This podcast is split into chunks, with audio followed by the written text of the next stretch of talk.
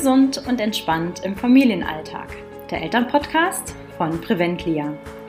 Wir zeigen Familien, wie sie ihre Gesundheit in die eigene Hand nehmen können, einen gesunden Lebensstil in ihren individuellen Alltag integrieren und das ohne das ganze Familienleben umzukrempeln. Mein Name ist Jennifer Weber. Ich bin Gesundheitsmanagerin und gesund zufriedene Mutter. Heute in der Podcast-Folge soll es einen Teil geben zum Thema Gesundheitserziehung. Und zwar heute über das Thema gesunde Ernährung.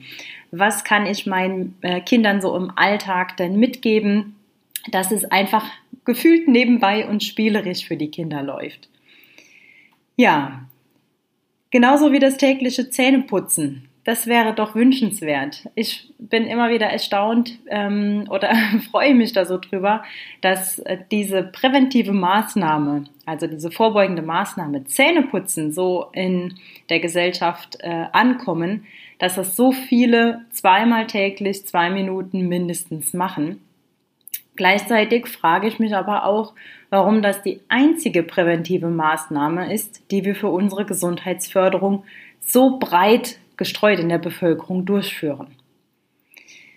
Genauso wünschenswert äh, ist es ja auch, dass eine gesunde Ernährung in der Bevölkerung so ankommt, dass es normal wird, dass wir äh, unseren Kindern gesunde Ernährung beibringen.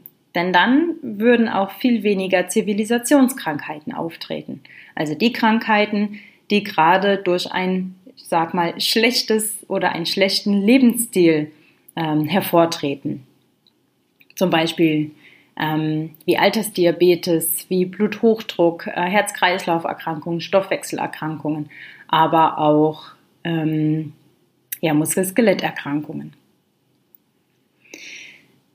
Und genau dazu gebe ich euch heute ein paar Tipps, wie wir das in unserem Alltag umsetzen. Was machen wir, damit eben diese gesunde Ernährung nebenbei und spielerisch äh, unserer Tochter ja, angeeignet wird, sage ich mal.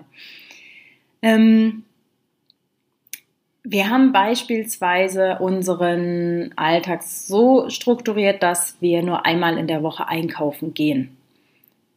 Wir planen uns dann nämlich vorab immer gemeinsam, auch mit unserer Tochter, was haben wir Lust zu essen diese Woche, schreiben uns das so für die Tage auf und machen uns daraus dann einen Einkaufszettel, den die Kleine auch gerne mitschreiben darf. Und äh, dann gehen wir gemeinsam einkaufen. Und das ist schon fast so wie eine kleine Schatzsuche für meine Tochter geworden, denn wir versuchen auch immer neue Dinge in, ähm, in diese Einkaufsliste reinzupacken und die Rezepte reinzupacken. Und wir gehen dann von Regal zu Regal und gehen auf die Suche, wo stehen diese Sachen. Ich nehme mir dann auch wirklich Zeit für das eine Mal, wo wir einkaufen. Da, deswegen gehe ich aber auch nur einmal, weil auch mir ist die Zeit kostbar und ich kann nicht drei, viermal die Woche einkaufen gehen. Das funktioniert zeitlich nicht und dann hätte ich auch niemals die Muße, ähm, das mit meiner Tochter so durchzuführen. Wenn wir dann eingekauft haben und die erste Mahlzeit auf den Tisch kommt, wenn wir zusammen kochen, ähm, dann lasse ich sie auch sehr, sehr viel selbst ausprobieren. Also sie darf mitschnippeln, sie darf sich überlegen, wie könnte man das würzen, was kann da äh, noch dazu rein ähm, und ja, lasse sie einfach auch so ein bisschen äh, mitmachen und überlegen, wie kriege ich das denn jetzt überhaupt in diese Form, ob das jetzt eine Suppe ist, wie kriege ich denn die Suppenform hin, wie kriege ich denn jetzt den Auflauf gemacht, wo muss das rein und so weiter.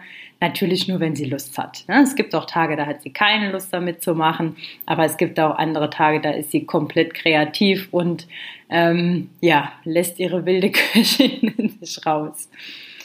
Und dann lasse ich sie da auch mitmachen und da ist sie dann auch ähm, wirklich sehr begeistert bei der Sache. Das geht jetzt schon so weit, mittlerweile ist sie ja fünf. Ähm, das geht schon so weit, dass sie äh, jetzt auch selber kochen will und eigene Gerichte kreiert, ähm, Pfannkuchen in verschiedensten Varianten oder ähm, Soßen. Und manche Dinge schmecken sogar. das Schöne ist dabei, sie versteht den Gedanken, viele verschiedene bunte Gemüsesorten und Kräuter reinzupacken. Denn äh, letzte Woche hat sie mir erst erklärt, viele bunte Kräuter in die Soße, das sieht schön aus und Mami, das ist gesund, ob ich das wüsste. also da fängt langsam dieser Gesundheitsgedanke an zu fruchten. Wir machen das alles ohne Zwang. Also es kommt aus ihr heraus. Wir versuchen das zu begleiten und eben diese Begeisterung für die gesunde Ernährung ihr einfach weiterzutragen. Gleichzeitig ähm, ist es uns auch wichtig, dass wir eben auch qualitativ hochwertige Sachen haben.